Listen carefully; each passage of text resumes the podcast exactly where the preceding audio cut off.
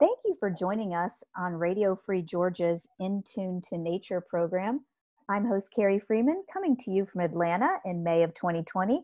And today we're going to be talking about efforts needed to protect big cats who are held in captivity throughout the USA, a timely topic in the wake of the popularity of the Tiger King show on Netflix, as well as legislation in Congress called the Big Cat Public Safety Act. To tell us about this is today's guest, Angela Grimes, the CEO of Born Free USA. Let me tell you a little bit about the organization and her.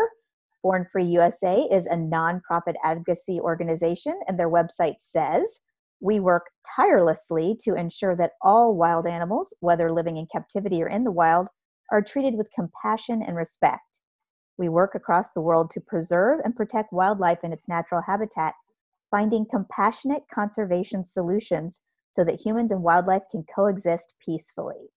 Born Free also operates the largest primate sanctuary in the U.S., located in South Texas. It provides a safe, permanent home to approximately 475 monkeys, many rescued from abuse in roadside zoos or as pets in private homes or retired from research labs. The organization's website is wrfg.org. Their hashtag is Keep Wildlife in the Wild. I love that. Joining us is Angela Grimes, the organization's CEO. Angela joined Born Free USA in 2010 and first served as Director of Development and Operations. Prior to this, she was the Executive Director of Wildlife Rescue and Rehabilitation, a sanctuary and rescue center. And she also served as Chorus and Operations Manager for the Chicago Symphony Orchestra. Angela has volunteered on the boards of many nonprofits and currently serves on the National Board of Directors for EarthShare, which is a federation of leading environmental organizations. Angela graduated from Drake University with a degree in English. She's based in Chicago, where she shares her home with 4 rescued cats. Welcome, Angela. Thank you, Carrie. And I will say the 4 rescued cats here in my home are all domesticated cats. They are not big cats. Oh my gosh, you're stealing my thunder. That was my little joke to make. But yes, oh, that's awesome. Yes, right. You're not sitting there with ligers, tigers, jaguars yes, in your Absolutely Chicago not. Condo. That's right. That's good. Well, since your wildlife organization, Born Free, started as an organization because of a big cat rescue, can you briefly share that lion's story, Elsa? Yes, the Born Free, the global organization, was inspired by the real life story of Elsa, who was an orphaned lioness cub in Kenya. She was raised by George and Joy Adamson, conservationists, and eventually released back to the wild. The founders of Born Free, Virginia McKenna, Bill Travers, were the stars of the film based on the story of Elsa and George and Joy Adamson's journey to rehabilitate her and get her back into the wild. And if you have watched that movie, yeah, and if you've made it too, close to the end and you weren't sobbing so hard, you would have heard the line, "She was born free and she deserves to live free." Mm. And that is really the inspiration behind the work that we do now, the inspiration and the namesake of Born Free USA and our friends, in the Born Free Foundation in the UK. So as you had said in the introduction, our hashtag is Keep Wildlife in the Wild. And we do believe that wild animals deserve to live in the wild free as nature intended. I like that, and maybe that'll inspire some people to watch that older movie if that's new to them, because that's really a classic and really important movie, Born Free. Well, lots of people are talking about big cats, especially tigers these days, because of the popular Netflix series Tiger King. What do you think of the show Tiger King? This show has received a lot of attention. I mean, a month ago, looking at social media feeds, it was trending. It was the top of pretty much every topic, and folks were speaking about it. Yeah. The problem with that was that the main topic of conversation was about the strange human male character yes. and all of the crazy antics. And the focus was not on the animals who were really in the background. And what I and other members of the animal welfare community were particularly disturbed about was that the real issue, what we saw as something that needs highlighting, is this industry of cub petting, photo ops, handling, feeding, and all that ensues after those tiny babies age out of that industry, which is just for profit and for entertainment. So, right. That show has given us an opportunity to talk about the other side of it and to talk about what's really going on in that show, even if it isn't what people are talking about at first value. I really encourage folks to kind of to open that conversation up and think beyond, just what's right in front on the surface level. Right. It definitely, it is an opportunity. Like, I was reticent to watch it at first because so many people were talking about it, like all the late night comedians and everything, especially back in April. And so I was like, well, okay, I'll have to give it a try. And I watched a few episodes, but I honestly couldn't really handle any more than that. But it gave me enough of perspective to know that also I felt like they were misrepresenting animal rights, or they were making the one animal rights character that they had, the human, the lady who is trying to protect cats, trying to make her seem kind of crazy, just like the guys that own the cats, but in a different way, like a false equivalency. And so that I didn't think was helpful for animal protection either. Well, sure. I mean, the whole point of a show like that, with any entertainment industry, is to make the show popular, to get viewers and advertisers and all of that. But, when you watch that, and if you only watched a couple of episodes, you probably saw that little tiny cub being pulled under a fence and away from his mother. And that's just the tip of the iceberg of the kind of cruelty that goes on in an industry where big cats, whether tigers, lions, jaguars, others, may be bred for these photo op and these cub petting opportunities. Yeah. It doesn't just end there. I mean, this is the root cause of a lot of the problems that we see regarding, captive tigers and other big cats. I mean, the cruelty begins at birth when they're torn away from their mothers.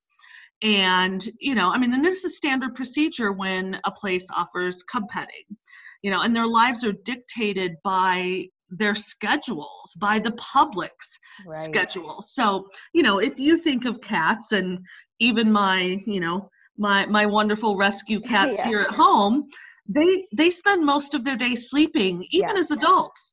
So if you talk about the babies, they should be nursing, they should be playing with their brothers, their sisters, and they should be sleeping a great deal of the day. Instead, they're passed around person to person, they're fed irregularly, their sleep is interrupted, they're sometimes sometimes kept hungry so that people can feed them, and then fed with slow nipple flow so that more people are allowed to feed them. And this is just horrible for these cubs who, who are weeks and up to 3 to 4 months old. And I think that people need to be thinking about that, because I think some people think, oh, I love animals. Oh, I want to get a picture with this cute cat. But they're not really, and nobody's like punching the cat in the face. So you think, oh, there's no suffering involved. But really, like, if you were at a real sanctuary, they wouldn't be passing animals around or doing things that interrupt the animals' lives just to make an opportunity for you for photos. So if anybody's doing that with animals, would you say that's kind of a red flag that organization is not putting the animals first? Any organization that is allowing the public to handle wildlife is not, well, first of all, not a legitimate sanctuary, but that organization, their focus is on profit. Their focus is not on the animal welfare. When the animals are a source of profit, there is little consideration for what the animals need. It's for what the public needs and how they can make money. And it's not the animals' jobs to make money for us. That's right. And what happens to those, like when those babies grow up and they get, you know, more dangerous, obviously, they shouldn't really be interacting with humans. Like a lot of times the show just hinted at this, or we never really saw, like they're probably selling the cats as they grow older. Where do they end up? And like, does anybody know they're not going to be, you know, shot to death in some kind of canned hunt, or like, they're never telling you what's happening, you know, once the babies grow up. Absolutely. So the cubs who actually make it into these handling situations will grow out outgrow their usefulness at 12 weeks old. Wow. They then get funneled into the exotic pet trade, possibly sold to another disreputable exhibitor, or they may end up in the black market trade for their parts. And I want to back up when I said that the ones who make it into this industry, there's also an issue of the fact that these animals are inbred, and they are so highly bred that some of these cubs who may be born with clubbed feet, crossed eyes, or other qualities that may not make them, attractive or desirable to paying customers, they can simply be killed before, which may or may not save them, another 3 to 4 months of misery, however you look at that. But it's the cruelty really starts at birth and goes on throughout their lifetime, however their lifetime evolves. Right. And and then even it's for the ones who do end up not getting killed, then they have a life kind of behind bars, or being exhibited or kind of used for entertainment purposes, and just kind of languishing. Yes, they can move on to other exhibitors. They can go into these little roadside zoos. Or they, as I said, they may end up being killed for their parts. It's part of a funnel into the pet trade, which is an own industry of itself, and this helps perpetuate it in some ways. Buying and selling big cats is as easy as ordering some laundry soap on Amazon. Sales are conducted online. They're not, as you might think, on some dark web where you have to go in and have a password or really delve into, but it's out in the open, just like any other retail product. A few weeks ago, I did a little Google search, and my terms were buy live tiger. Wow. And just with those three very simple words, on the first page alone, I came up with at least 3 websites, and looking at those websites, I could find white tigers for sale in Louisiana. I found serval kittens in Tennessee, a lioness in North Carolina, and this was 5 minutes. This wasn't an extensive search. So you could actually have an impulse buy. You could buy a living being, a wild animal like this on an impulse on the internet. That's you pretty could. Bad. Yeah. You absolutely could. Without any qualifications for good care or knowing how to take care of them. And also, I mean, how could you really in that situation? Yeah. Absolutely. It can be easier to buy a big cat off the internet and put them in your garage or basement or backyard, then it's easier to do that than adopt a domestic cat from a local animal shelter. I mean, I don't know where you are, but here in Chicago, our local animal shelters, you need to visit the shelter with your whole family. You go through a screening process. You go through an education process. On the internet, you can buy a baby tiger or lion by just handing over the money, and she will show up on your door a few days later. Right. They really are commodities. Well, if you're just joining us on Radio Free Georgia, this is In Tune to Nature. I'm host Carrie Freeman, interviewing Angela Grimes, CEO at Born Free USA, a wildlife advocacy organization. Their website is wrfg.org, # keep wildlife in the wild. Angela, what are some actions that Born Free USA is proposing that would help big cats? One of the actions, and it's a fairly significant one, is the Big Cats and Public Safety Act. This is a federal bill that has very strong support in both houses of Congress. There are more than 200 co-sponsors in the House alone. Whoa. Yes. This is not a partisan issue, and it is something that there is agreement across the aisle that this is a law that needs to change. And I would say that it is important that we enact a federal law. The states, you might say, well, why shouldn't states be able to regulate this? And we have currently 19 states that ban keeping big cats as pets. The others have some regulation or no regulation. They may or may not require a permit, health certificates, or other sorts of things. So the patchwork of state laws is not doing the job to protect not just the animal welfare, because it's not about animal welfare. It's always also about public safety. I mean, we all remember the tragedy in Zanesville, and Born Free USA's database of exotic animal incidents shows that people, children, are injured, by these animals who just aren't meant to be kept in captivity. So the Big Cats and Public Safety Act, it was introduced into the House and the Senate in this Congress. What it does is it amends the Lacey Act, and it will prohibit the private possession of big cats. It also prohibits direct contact between the public and big cats. So what this does is get at the root cause of the proliferation of the problem of big cats in the United States. So it's not a panacea. It doesn't do everything. It doesn't address all of the welfare issues, but what it does is really gets at the root cause and will make a significant difference to public safety as well as welfare of animals.